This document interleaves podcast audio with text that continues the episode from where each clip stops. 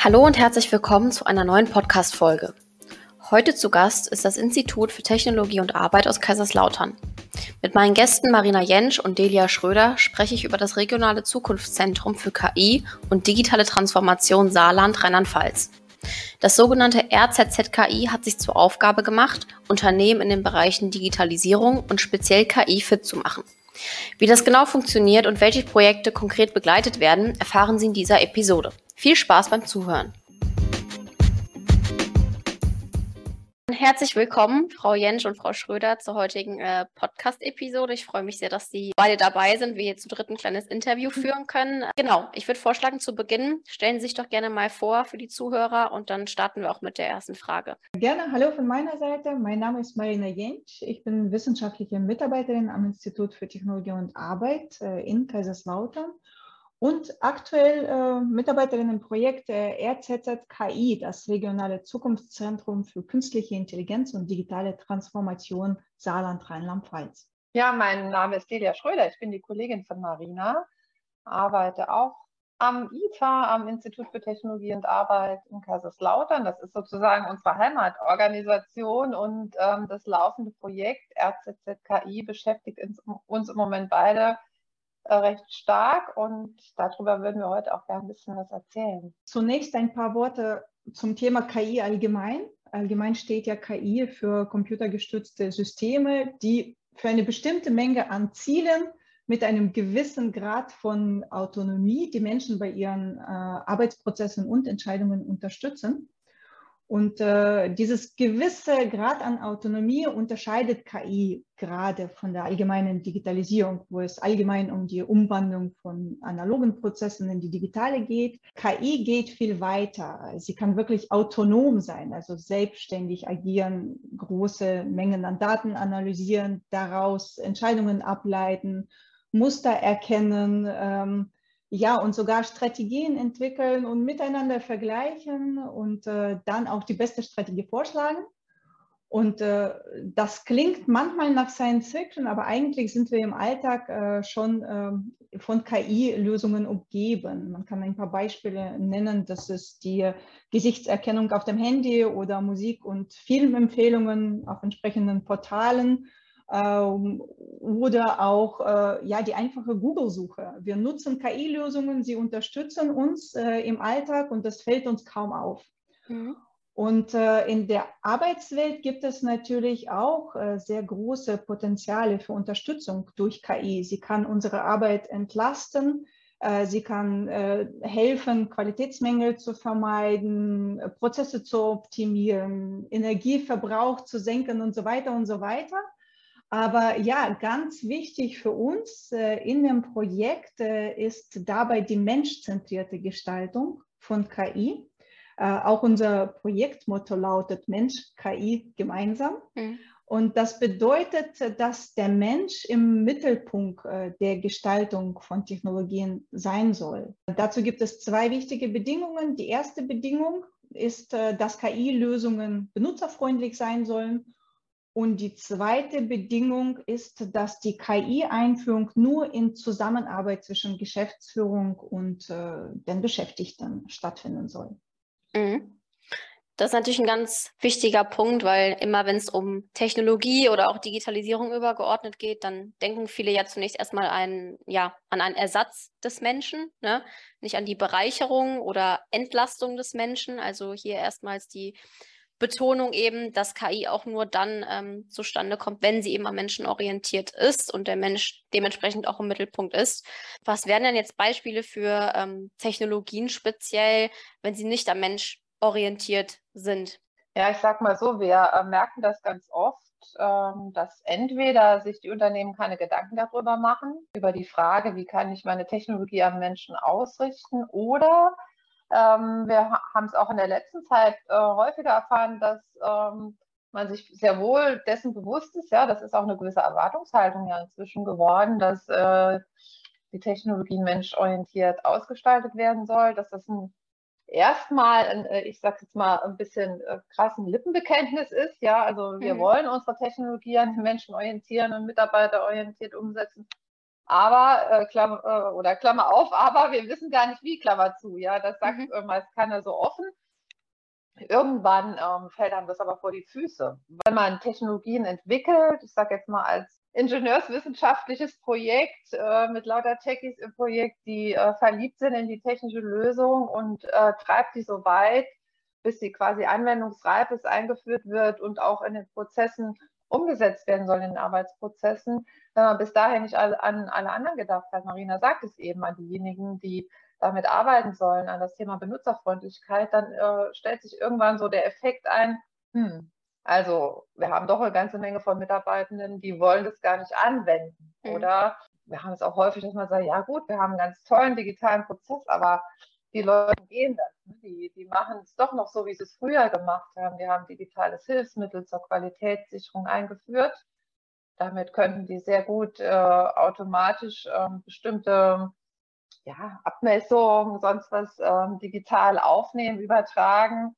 Ähm, aber sie machen es doch noch mit Messschieber. Ich sage jetzt mal krass. Ja. Und ähm, daran merkt man natürlich ganz kurzfristig schon, dass die Technologie am Menschen vorbei entwickelt wurde und eingeführt wurde.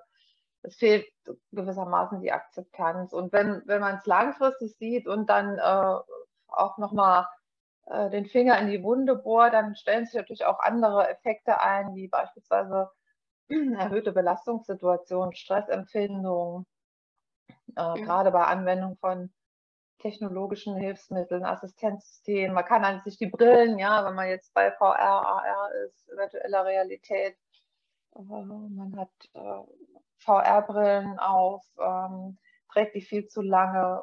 Gibt es wirklich viele Fälle, wo, wo einem am Ende dann auffällt, okay, so ist, so wird daraus kein Schuh. Das hätten wir am Anfang besser gemacht und ähm, die Fälle landen dann meistens auch bei uns. Wir mhm. wollen es aber eigentlich von Beginn an richtig machen. Gut, aber ja super spannend, dass man da die Erfahrungswerte dann auch mit äh, aufnimmt, wenn man da auch dann so tief drin ist in der Materie, ne? Ja, genau. Äh, ich wollte noch mal kurz auf dieses Thema Ängste und Vorbehalte in der Belegschaft eingehen, was Sie am Anfang angesprochen haben.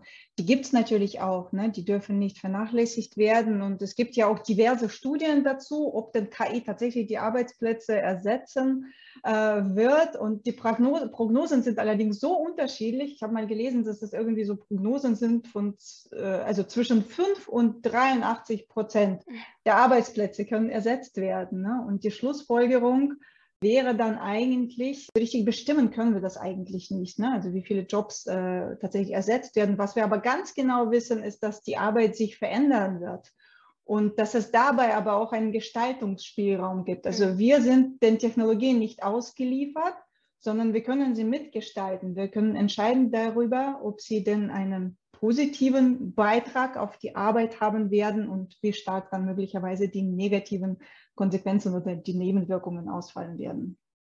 Mhm.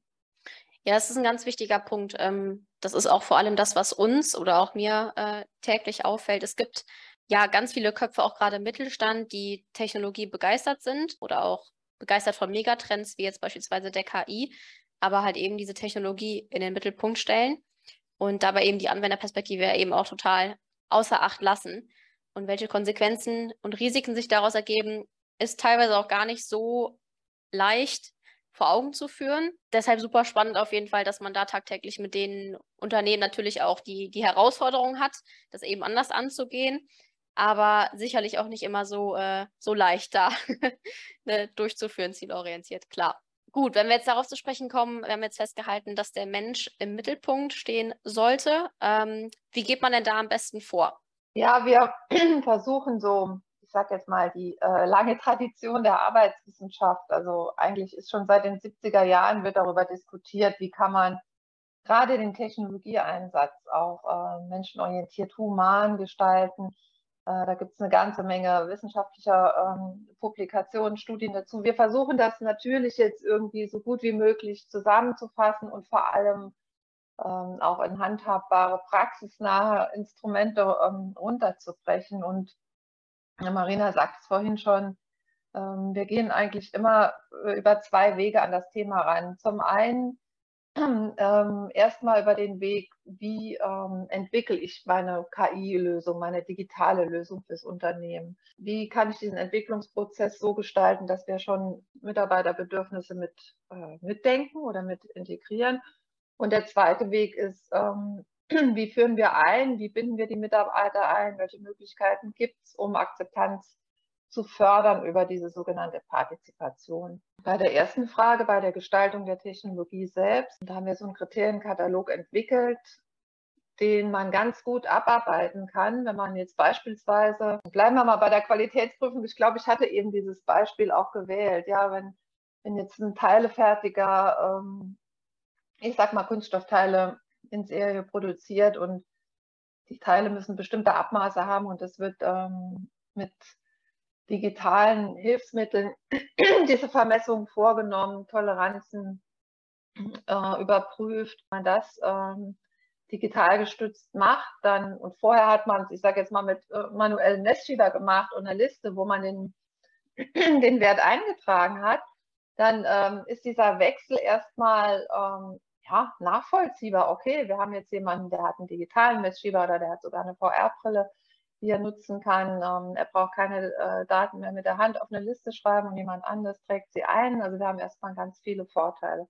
Wir sagen, ja, okay, das ähm, sind erstmal viele Vorteile, aber wir gucken uns auch an, anhand unserer Checkliste sozusagen, mh, hm, was können auch andere ähm, Risiken sein oder auch, oder auch Potenziale, die damit einhergehen. Wir schauen darauf, äh, inwieweit ist diese Aufgabe dann auch noch für die Person, die das ausführt, erfüllend? Inwieweit kann sie ihre Erfahrungen und Fähigkeiten damit ein, noch mit einbringen oder ist sie wirklich rein technikabhängig äh, bei der Aufgabe, die sie ausführt? Hat sie einen gewissen Handlungsspielraum, vielleicht Teile mhm. in dem Fall auszusortieren, von denen sie direkt weiß, äh, die sind ähm, unterliegen nicht den Qualitätsansprüchen des Unternehmens, vielleicht auch gar nicht mal von den Ausmaßen, sondern von anderen Kriterien her. Ähm, gibt es für mich eine Möglichkeit bei der Aufgabe, mich weiterzuentwickeln? Also all das sind Aspekte, die wir äh, mit in Betracht ziehen und die wir dann in so eine Gesamtbewertung mit reinnehmen. Also geht es dann gar nicht mehr nur um das kleinteilige Technische, sondern wirklich um die Aufgabengestaltung, um die mhm. Gestaltung des, des Jobs, sage ich jetzt mal salopp.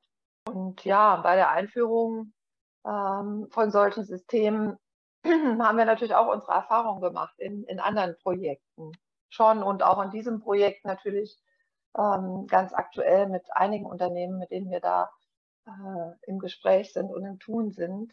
Und äh, die zweite Dimension oder die zweite Bedingung äh, der menschzentrierten Technologiegestaltung ist, äh, wie Dela vorhin gesagt hat, natürlich die Einbindung der Beschäftigten. Äh, das ist natürlich ausschlaggebend dafür, dass das System im Endeffekt auch wirklich äh, ja, genutzt wird und auch aktiv die Einführung des Systems im Unternehmen unterstützt wird. Ne? Man muss die Mitarbeiter mit einbinden. Äh, sonst äh, gibt es die Gefahr, dass die Technologie nicht erfolgreich ja. eingeführt äh, werden soll, auch wenn sie wirklich sehr sinnvoll ist und vielleicht die Menschen äh, ja selbst unterstützen könnte. Ähm, wie kann man das machen? Erstens äh, ist es natürlich sinnvoll, die äh, Belegschaft bereits in die Auswahl von äh, möglichen Technologien einzubeziehen. Denn äh, Sie kennen ja Ihre Arbeitsprozesse am besten und dann können Sie am besten er erkennen, wo der Schuh drückt. Ne? Wo braucht man vielleicht zu viel Zeit? Wo gibt es die meisten Fehler? Ähm, ja, was dauert zu lange, äh, wo gibt es Qualitätsprobleme, was äh, führt vielleicht zu zu viel Stress äh, oder was ist körperlich belastend ne? und wo könnten da die Technologien helfen. Also wenn man im ersten Schritt zusammen mit den Mitarbeitern dann rausfinden, wo diese Schmerzpunkte sind, kann man dann im nächsten Schritt mit den äh, Technikpartnern zusammen sich überlegen, welche KI-Lösungen könnten denn da sinnvoll sein. Das wäre die erste Möglichkeit, die Belegschaft einzubinden. Und die zweite Möglichkeit ist es natürlich, die Belegschaft während der Einführung der Technologie äh, mit einzubinden, wenn es natürlich schon feststeht, äh, was genau eingeführt werden soll im Unternehmen. Äh, und das kann natürlich helfen, äh, diese Benutzerfreundlichkeit zu erreichen, sicherzustellen, dass die Technologie ähm, tatsächlich hilft und nicht stört, was auch möglich ist dass äh, die Technologie zu den Prozessen wirklich passt. Und ein weiterer Aspekt, wir haben ja vorhin über die Vorbehalte gesprochen, ne, hier kann es natürlich auch hilfreich sein, wenn man die Technologie selbst mitgestaltet hat, dann versteht man auch besser, was dahinter steckt, wie die Technologie funktioniert und was sie genau einem bringt. Und äh, das kann natürlich auch helfen, die Ängste abzubauen. Das, was das ähm, System am Ende leisten soll, wo ich Unterstützung brauche und wie es es tun soll. Also wie muss es ausgestaltet sein? Wie soll es aussehen? Wie ist die Benutzeroberfläche für mich tauglich und brauchbar in meiner Arbeitsumgebung? Wir hatten das auch schon im Produktionsumfeld gemacht, wo es um die Einführung von digitalen Assistenzsystemen ging. Wir haben mit den Werkern und Werkerinnen Workshops gemacht, die waren das erste Mal in so einem Setting und es war total cool, weil da kam unheimlich viel raus und die haben am Ende auf Postern gemalt, wie sie ihre Benutzerschnittstelle gestaltet haben wollen und es war einfach unheimlich hilfreich und lehrreich. Mhm.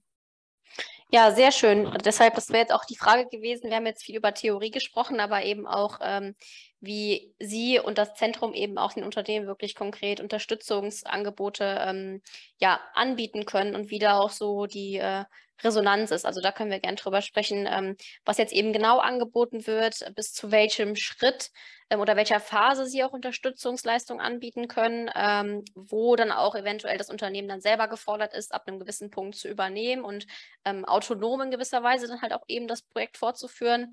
Ähm, deshalb, da sind wir gespannt auf die Erfahrungswerte. Genau, also in dem Projektteam sind äh, neben uns, dem Institut für Technologie und Arbeit in Kaiserslautern, noch weitere Partner dabei. Das ist das Deutsche Forschungszentrum für künstliche Intelligenz, unsere Projektleitung, äh, das Zentrum für Mechatronik und Automatisierungstechnik, die Technologieinitiative Smart Factory KL, das Feste Lernzentrum Saar und äh, die Beratungsstelle für sozialverträgliche Technologiegestaltung der Arbeitskammer des Saarlands sowie eine äh, Einrichtung in Rheinland-Pfalz, TBS, auch eine Beratungseinrichtung für Gewerkschaften und äh, betriebliche Interessensvertretungen. Genau, das ist wirklich ein äh, recht großes äh, Team. Ähm, dadurch können wir aber äh, nicht nur die technischen Fragestellungen, sondern auch die arbeitswissenschaftlichen Fragestellungen beantworten und äh, auch Unternehmen bei den Aspekten der Mitbestimmung begleiten. Dafür haben wir die Möglichkeiten.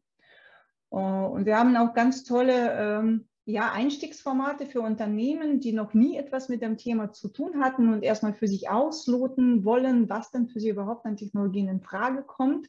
Ähm, zum Beispiel die Potenzialanalyse können wir wärmstens empfehlen. Das ist ein Workshop, der auch wenig Vorbereitung braucht, aber da können wir tatsächlich äh, einfach mal die Möglichkeiten finden, äh, und die Themen finden, mit denen sich das Unternehmen dann später auseinandersetzen kann. Ein weiteres äh, großes Angebot von uns, also neben der Beratung, ist auch unsere Lernplattform. Dort äh, bieten wir ebenfalls äh, kostenfrei diverse Kurse zu den Themen ähm, rund um künstliche Intelligenz und Digitalisierung an, also angefangen von der grundlegenden Technologie und Prozesswissen bis hin zu der Einbindung der Mitarbeitenden und äh, der Mitbestimmung. Und diese Lernplattform ist gerade im Aufbau, aber man kann bereits erste Kurse buchen. Und mhm. äh, so circa Mitte September wollen wir auch mit der äh, ja, aktuellen Version fertig werden. Mhm. Genau, also so viel zu unserem aktuellen Angebot. Äh, genau, Sie haben noch gefragt, glaube ich, wie weit äh, es gehen kann. Genau. Ja, dadurch, dass das natürlich äh, wirklich individuelle Angebote jeweils sind, kann das wirklich ganz unterschiedlich sein. Ne? Also wir ähm, bieten äh, also im Rahmen der Beratung äh, durch äh, das Center fünf Beratertage an. Mhm. Und genau, wenn die Unternehmen natürlich erst am Anfang sind, hilft es, die Themen auszusuchen, vielleicht die Technologien auszusuchen, die ihnen helfen würden und wirklich diesen ersten Weg zu gehen. Andere Unternehmen kommen mit konkreten äh, Herausforderungen, also wollen etwas Konkretes bereits einführen oder stehen vielleicht sogar mittendrin im Prozess und haben dort Schwierigkeiten. Und dann äh, nutzen wir natürlich diese Tage dafür, die Lösungen dafür zu finden. Also natürlich ein, ein Riesenzentrum mit den ganzen Partnern, die da auch vereint werden. Also geballte Expertise in ganz unterschiedlichen ähm, Bereichen. Das macht das Ganze natürlich auch nochmal viel spannender, also was da dahinter auch noch alles steckt, halt hinter dem Projekt. Genau, was mich abschließend noch interessieren würde, wäre vielleicht so ein Best Practice ähm, Beispiel. Also wenn es jetzt spontan Unternehmen gibt, wo sie sagen, ähm, da läuft die Zusammenarbeit eventuell noch oder da könnte man jetzt auch drüber sprechen, wie da konkret die Unterstützungsleistung eben auch ähm, ausgesehen hat. Können wir auch gerne noch darüber ähm, sprechen, weil das natürlich auch immer das ist, was die Mittelständler und die KMU am meisten interessiert, ne? Ähm, um auch nochmal vielleicht so ein bisschen äh, Motivation dann zu bekommen, um ähm, so eine Unterstützungsleistung überhaupt in Anspruch zu nehmen. Ja, man könnte ein Beispiel nennen. Ähm, äh, eine Firma äh, im Norden von, äh, von Rheinland-Pfalz, Schneiderbau äh, heißt das Unternehmen. Und äh, da ist ein ganz ähm, aufmerksamer und, und ähm, hellhöriger Personalleiter, der ähm, hat auch was von uns gehört, Regionales Zukunftszentrum KI, und dachte mir so, ach ja, er nimmt mal Kontakt auf und horcht mal nach, ob auch für ein größeres Bauunternehmen ähm, KI überhaupt was sein kann oder was es eigentlich ist. Eigentlich kam er äh, auf uns zu und hat gesagt, so richtig kann er sich unter KI nichts vorstellen. So ein bisschen wie Marina auch am Anfang sagte, ja, mhm. da müssen wir erstmal mit Analogien arbeiten. Und ähm, da haben wir ihm auch ein paar Beispiele aus dem ähm, Bausektor genannt, wo Digitalisierung und KI eine Rolle spielen kann und wie er vielleicht auch im, im Bereich äh, seines Bauhofs äh, mitunter Lösungen äh, entwickeln kann. Und ähm, das war so der erste Aufhänger. Eigentlich äh, ist das so das, das Klassische, dass man erstmal so über ein äh, über die Technik spricht, sage ich jetzt mal. Ne? Damit kommen die meisten auch an und sagen, oh ja, was gibt es denn irgendwie für, für eine coole Technologie, die uns helfen könnte.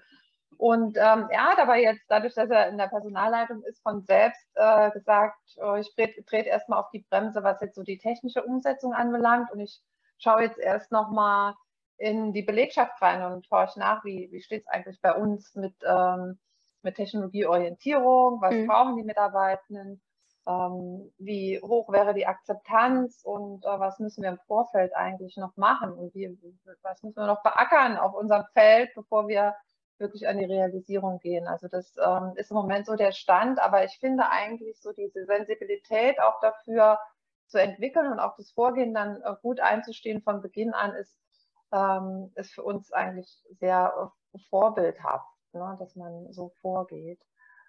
Das wäre ein Beispiel. Wir haben andere Beispiele auch. Wir sind bei vielen noch relativ äh, am Anfang, weil es uns jetzt auch noch nicht so lange gibt. Mhm. Ähm, aber äh, zumindest Marina und mich, äh, uns freut es immer besonders, wenn ähm, die Unternehmen natürlich von Beginn an also auch diese äh, mitarbeitenden Perspektive mit einnehmen und rein, rein definieren in ihr Projekt. Und meistens, wie Marina sagte, steigen wir mit der Potenzialanalyse ein. Da guckt man dann so ein bisschen auf die Prozesse, aber auch auf die Situation der Beschäftigten im Arbeitsbereich. Und darüber kommt man eigentlich ganz gut ins Gespräch. Ja, sehr schön, Frau Jentsch, Frau Schröder. Vielen Dank äh, für die Zeit heute, die Sie sich genommen haben, um den Podcast äh, mit mir zu führen. War wirklich super spannend und ähm, ja, was das Projekt im Endeffekt auch alles abdeckt, ist schon ein Alleinstellungsmerkmal auch in der Region. Also auch gerade dieser Fokus so stark auf menschzentrierte KI ähm, ist, denke ich, in der Umgebung ähm, ja noch nicht so weit verbreitet, dass es da extra eine Institution für gibt, die sich darauf eben spezialisiert. Deshalb vielen Dank für die Eindrücke und die Erfahrungswerte, die Sie mit uns geteilt haben. Ja, vielen Dank. Genau, danke Ihnen für die Einladung und wir mhm. freuen uns auf alle, die auf uns zukommen.